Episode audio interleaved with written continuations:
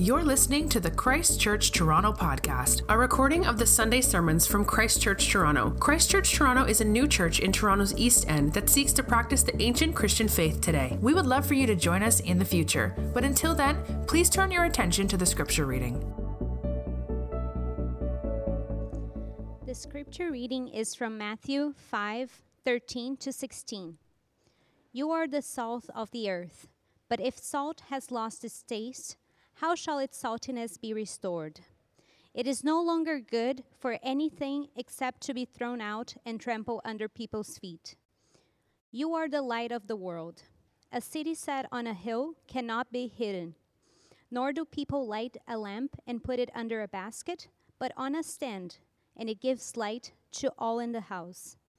In the same way, let your light shine before others, so that they may see your good works and give glory to your Father who is in heaven. This is the word of the Lord for our church, and it's given for our good. Thanks, Manuela. Let's pray. And uh, I'm going to move somewhat quickly, but let's reflect on this passage, an important passage in God's Word. Let's pray. Our Heavenly Father, we do ask now, as we, your church, assemble together, that you would send your Spirit to bless this reading and now the preaching of your word. That in hearing your word preached, you would see our Lord Jesus Christ, be reminded of his great love for us, and be given courage to follow him wherever he might call us. We ask this in the name of Christ. Amen. I don't know if anyone else has watched uh, this documentary. I think it's on Amazon Prime uh, about Queen Elizabeth II. It's called Elizabeth, a Portrait in Parts. I don't know if anyone else has seen it. It's directed, uh, directed by Roger Michell, if that means anything to you. I think it's on Prime. Um, I watched it the other day, and it, it's looking back on the life of Queen Elizabeth II.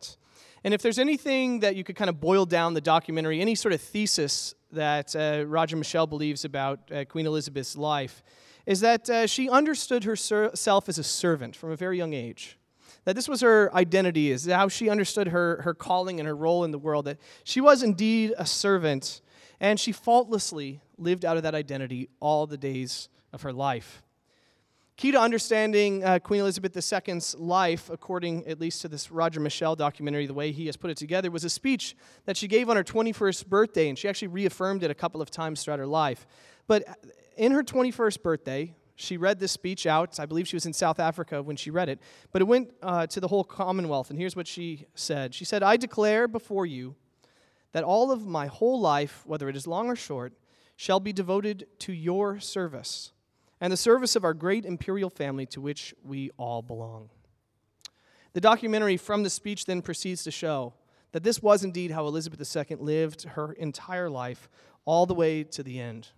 She was a loyal servant of her people. That's how she understood herself, and that's how she acted. We're walking very slowly through the Gospel of Matthew, and we've entered into the most famous sermon Jesus offers, the Sermon on the Mount, which starts at chapter 5. You remember last week, we talked a bit about those who have privileged status in uh, the kingdom, who, who are the most blessed in the kingdom, the Beatitudes, as they are often called.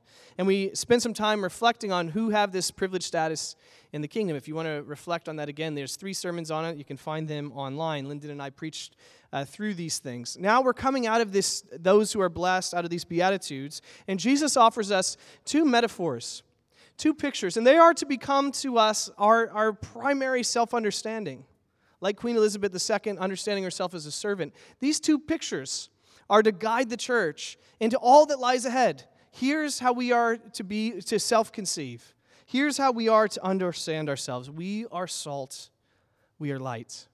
Now, the danger in a passage like this is I'm, I'm assuming if you've spent any time in a church, you've heard salt and light. You've heard this before. And if you spent any time in a church, you know that these metaphors get dangerous because it's very, very easy to say more than the original authors intended. And it's also very easy to say less than or something different than the original authors intended. And I think it's no surprise that Jesus gives us not just one metaphor, you are salt, though that would be sufficient, but he balances it out by also saying we're light so that we can understand these metaphors in relation to one another. You are salt, you are light, but what does this mean? This is what I want to reflect on this morning. What does this mean? And I want to first ask, what is this metaphor calling us to do? How is it calling us to do it? And then thirdly, I want to ask, why are we to do it? So, what is this metaphor calling us to do? How are we to do it? And why are we to do it? You are salt, you are light. But what is this metaphor calling us to do? Well, I want to argue first that it's calling us to be people, to be an institution as the church that is always moving towards something. But what? Let me ask this question. We're going to ask it the whole time. How does salt and light work? Okay? How do they work?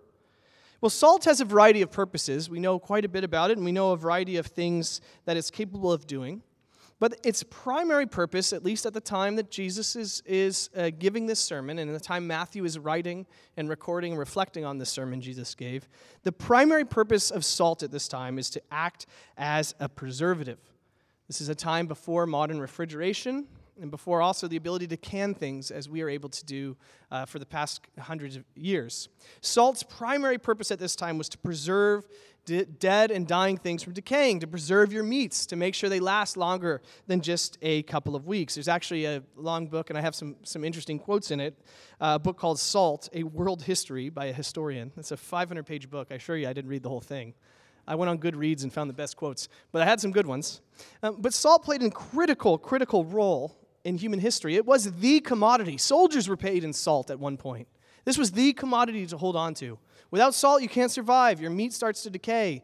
Uh, your, your life is, is, is not as pleasurable. It's, it's hard to fill up on vegetables uh, today with our modern advancements in grocery stores. Imagine living in other parts of the world, especially climates where they weren't produced in such an abundance. And meat, meat packs an incredible amount of, of calories. And salt became an important way to preserve your meat and an important part of survival.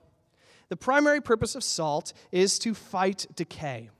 And Jesus undoubtedly would have seen his mom or his dad or his aunts, his uncles, his grandparents. He would have seen them taking meat and massaging salt into it over and over and over again, reapplying it every couple of weeks when there was leftovers. He would have seen mom rubbing the salt deeper and deeper into this meat so that it doesn't spoil, so that it, it it's, is, is able to be consumed at a later point. When Jesus says, You are salt of the earth, he's saying this Ours is a world prone to death and decay. But my kingdom people, they're my means of preserving this world from turning into the rot it could become. You are salt. Now, salt works a variety of ways, and you might question me, and you might say, maybe it isn't about being a preservative. Maybe it's salt should be understood, the metaphor should be used a different way, but Jesus also gives light. And light is no different if you think about it. What does light do? Without fear, without any trepidation, without any hesitation, what does light do? It penetrates and it moves in the direction towards darkness. It forces its way into darkness, it displaces the darkness. And this is what Jesus is saying. His kingdom people, they're going to be a people who are constantly on the move towards towards that which is dying, that which is decaying, constantly on the move towards that which is darkness, that which appears void. Now, this metaphor shouldn't surprise us. You are salt and light, telling us that we are going to be a people who instinctually move towards something. Some of you know we had this uh, Secret Service agent that came up uh, to help with children's camps a while back. He came up from another church. They, they served us, and he was a Secret Service agent. And I absolutely loved asking him questions about it, and he loved to share his stories and talk about how you're trained. Actually, when you hear gunfire, everything and your instinct is to run the other way. But when you're in the Secret Service, you're regularly trained to run towards the gunfire to be between, in his case, the president and the one shooting. His wife later told me he worked in bank fraud, but he told good stories, and I thought he was telling the truth. Jesus is saying this becomes our instincts. We move towards. We don't run away. We don't back away. We see decay, we see darkness, and we move towards. And this shouldn't surprise us at all. Again, I have to move quickly. But this is the very pattern we see in the Bible. One of one of the biggest heresies in North American culture was a heresy known as deism. This idea that God is a great clockmaker that starts the world, sets it into motion, and wipes his hands, steps back, and lets it play out, lets the world play out uh, sort of like a clock ticking. Uh, accomplishing what it needs to accomplish. That's not the God we find in the scriptures. Time doesn't permit, but I could spend so much time that what do we find in the Bible? We find the God of the scriptures moving towards darkness. Darkness and decay, he says, let there be light. He's always moving towards. And even when the, the, the, world had turned into utter decay, it seemed like all is lost. He makes himself known to a man named Abraham. He, he reveals himself to a nation. And what's that nation to be? There'd be a light to the Gentiles, a light in darkness. This was the identity of the people of Israel. And even when they failed at their calling, they struggled and couldn't move forward. What do we find? The instincts of our God moving towards, making himself to be a human being, sending his son to take on human flesh, to be like us in every way, and not just to live among us, not just to watch mom and dad massage salt and to meet, but to give of his very life. To give of his very life, to go to the darkest spots, to, his own, to experience decay in his own flesh. This is our God. God does not run away from the darkness, he does not run away from the decay. In a mysterious way, he embraces it. He knows something of the rejection. Even when his own people lose their saltiness, he continues to move towards and move towards and move towards. I don't know if anyone saw this film that was released yesterday called The Jesus Revolution. I think it was released on Friday. It did quite well at the box office. Uh, they were expecting it to not make much money, but it did actually quite well. Um, as I was looking, it, it just barely was beat out by Cocaine Bear, though, so I have some ideas as to why it might have done well. the only other movie is about a bear that does cocaine. I could see why the Jesus Revolution did better than they thought. Um, but Kelsey Grammer actually is in it, and there's some, been some great interviews of Kelsey Grammer talking about his role. He plays the part of a pastor in California named Chuck Smith, who had a church that was dwindling in attendance and probably going to have to close. He's a typical pastor of the time, buttoned up, suit, tie every day, uh, sang, his, sang his hymns and the piano.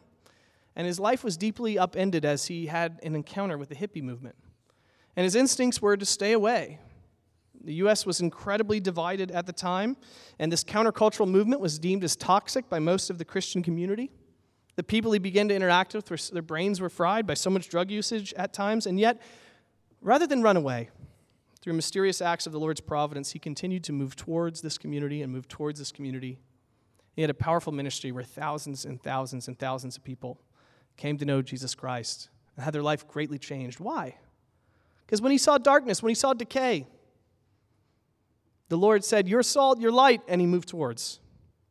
His, he, he went against his instincts and moved towards the darkness and decay. What am I trying to say? I'm trying to say this is our identity. What does it mean the Lord is calling to uh, us towards? Well, I'm, I'm guessing I'm guessing I'm not the only one here who's got some friends battling addiction. He's got some family members dealing with some really hard issues that are hard to move through. I'm guessing I'm not the only one in this church that has that problem. And I'm guessing I'm also not the only one who's very tempted to head the other way, to stay away from people as they go through difficulties of, of aging and health, to stay away from people as they battle through addictions, as marriages fall apart.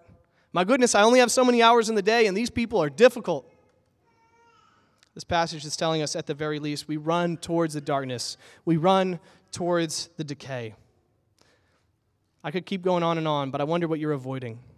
What darkness do you see clearly? And the Lord has made you light. Where do you see decay? And where are you avoiding it?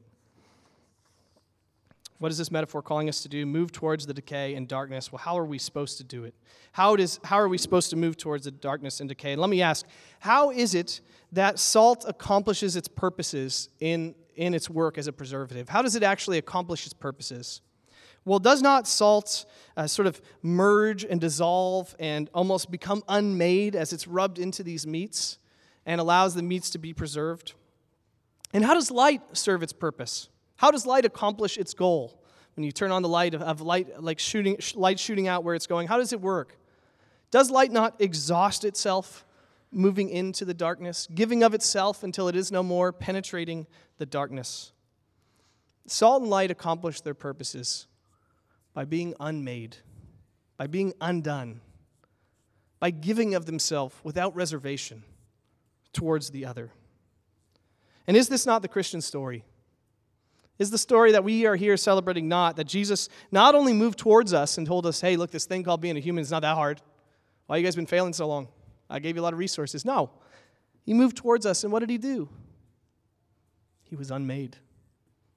He gave of himself until there was nothing left to give, taking on flesh, crucified. This is central to our understanding of what, who our God is. He takes on the decay, He takes on the darkness. Move towards it that we might be preserved, that we might see the light.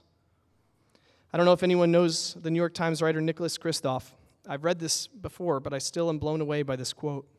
Nicholas Kristof would not call himself a Christian. In fact, he's made very clear he's not a Christian. But he's a reporter in the Times that covers suffering around the world. And he writes this In my experience, it's not all self absorbed, anti intellectual Christians out there. In my reporting on poverty, disease, and oppression, I've seen so many other types of Christians. Evangelicals are disproportionately likely to donate 10% of their income to charities, mostly church related. More important, they're more likely to go to the front lines at home or abroad in the battle against hunger, malaria, pl- prison rape, human trafficking, or genocide. They're some of the bravest people I have ever met. There's nothing like meeting an evangelical Christian or a conservative Catholic who truly lives out their faith. He continues I still remain not very religious myself, but I must admit I stand in awe of those I've seen risking their lives in this way. And it sickens me to see this faith relentlessly mocked at New York City cocktail parties. We haven't always given good examples, but here's one man who's seen it. A man who's seen the Christians living out their calling to give of themselves, to expend themselves, to push into the darkness, into the decay, until they have nothing left to offer. Where are you holding back? What is Jesus calling you to do? Where are you hedging your bets? This is our fundamental ID. We're so, uh, I, this is our fundamental identity. We're salt, we're light. We move towards, we give of ourselves till we have nothing left to give. But next, let's ask why. Why? What is the goal of our movement towards and the giving of ourselves? What is the end? And again, we have to reflect on salt. We have to reflect on light. What does salt do? Does it not preserve? Does it not preserve and extend life? bring out flavor. And what does light do? How is light used? Is it not used to expose that which is hidden in darkness, to illuminate that which is unseen? These are the ends to which we are called. Not only to move towards darkness and decay, not only to give of ourselves, but we're to do this to the ends that the world might flourish. The, the world might flourish. Now, what does this mean? Well, think of the story of Jesus. Why are we meeting on Sunday? He didn't just give his life that our sins might be forgiven and we could live in misery until the day of our death. He came to this earth and gave his life, and our God resurrected him from the dead. And he showed us that true flourishing is possible now. Unending life can be tasted now in human flesh because of his very work. He was a bright light that came into this world, resurrected from the dead, and now shines on unending as a spotlight. He worked and gave his life that others might flourish, that you and I might not only taste forgiveness, but know we, to us belongs life unending. To us belongs the power of the resurrection now. Flourishing is for us now. This is what our Lord Jesus has done for us. One of the great social theorists of our time, James Davison Hunter, who, who has spent a ton of time reflecting on culture wars especially in Western uh, civilization, and the ways in which the Christian faith is interacting. He's, he's suggested that uh, our society has become a society, especially in North America, where we're kind of caught between two poles for the longest time. We had a group of people who, who found themselves, especially as it relates to Christianity, saying that their relationship to the world ought to be one of accommodation. Whatever progress the world made, Christianity was also to embrace that, that progress. And, and before time, as the Christian movements continued to embrace all that the world was praising, the salt lost its saltiness. Okay? This model of accommodation had let the church down.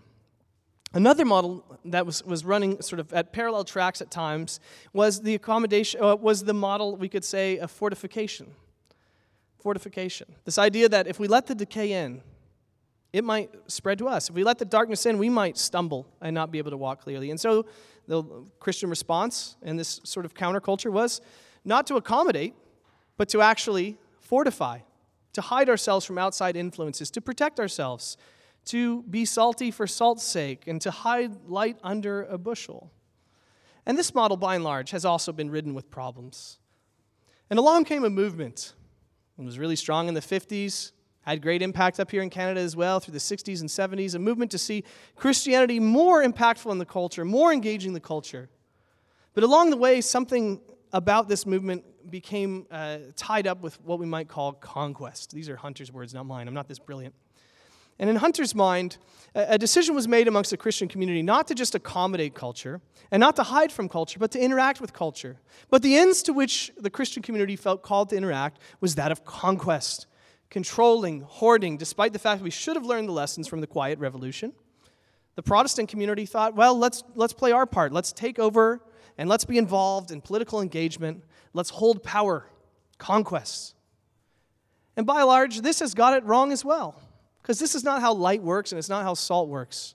I know some of us like to eat salt for salt's sake, but for the most part, salt preserves something else. No one stares at light unless there's something wrong with you.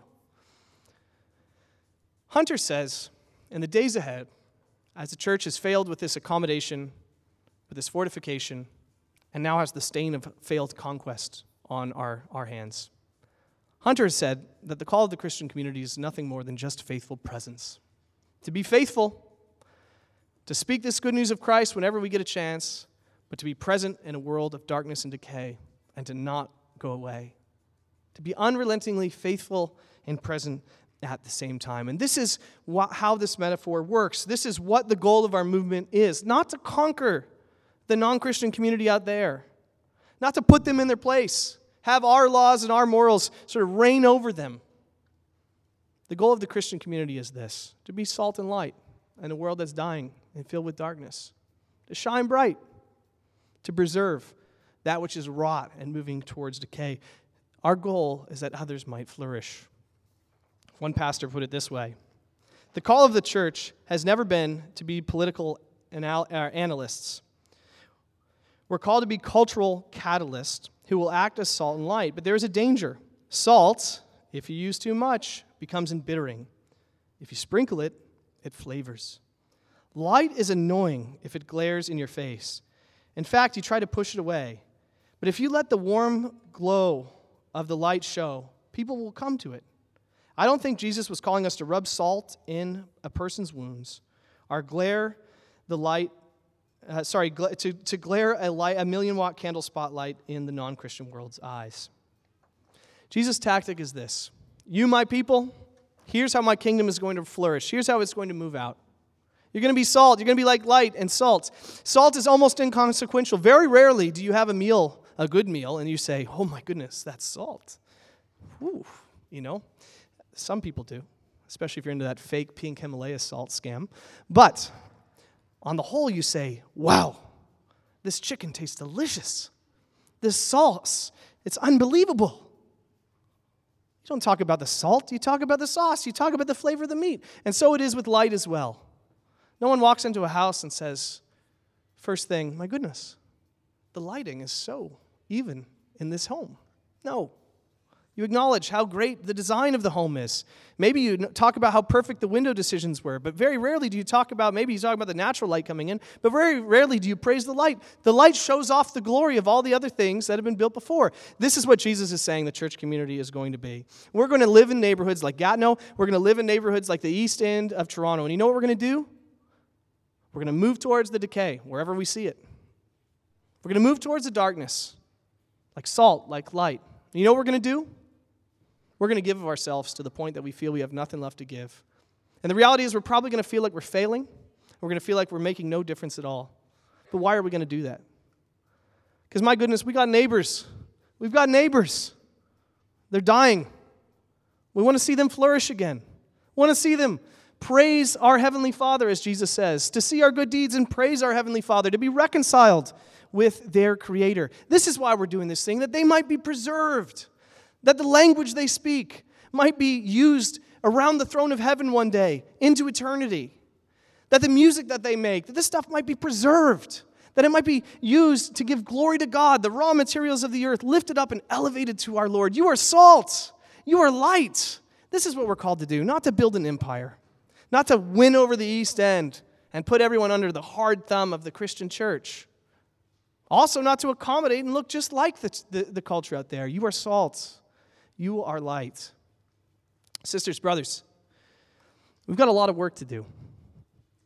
There's a ton of work to do, and we've got a, we've got a baggage of, of Christian heritage in this country that we're going to have to work through and wrestle through. But here's what I'm trying to say God is working to sustain this world and spread his glory through your very ordinary actions. And I don't care what you're going to do Monday morning, whether you're arguing cases or drawing buildings, or calculating risks, or painting walls, or checking for vital signs, or grabbing scalpels, or serving coffee, or changing diapers, or changing trash cans, feeding children, researching, writing, returning emails. I don't care what you're called to do. Our Lord says when you give a cold glass of water to someone in need in His name, He receives it as though it was to Him.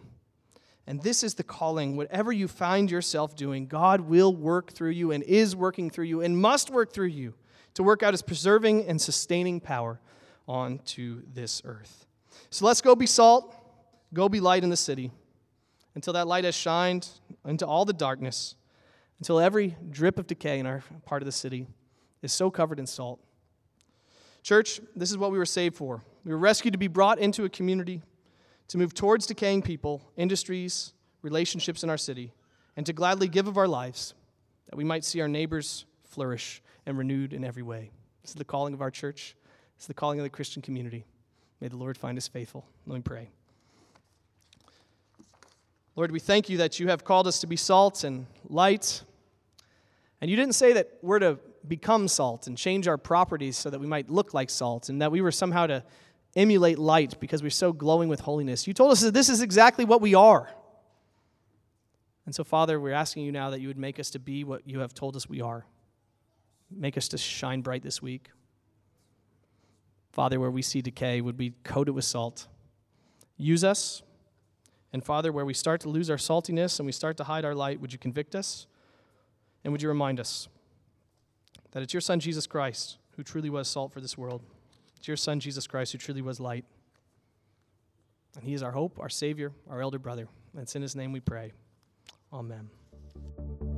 Thank you for listening to the Christchurch Toronto podcast. For more information about our church, you can visit our website at christchurchtoronto.ca or email us at info at christchurchtoronto.ca.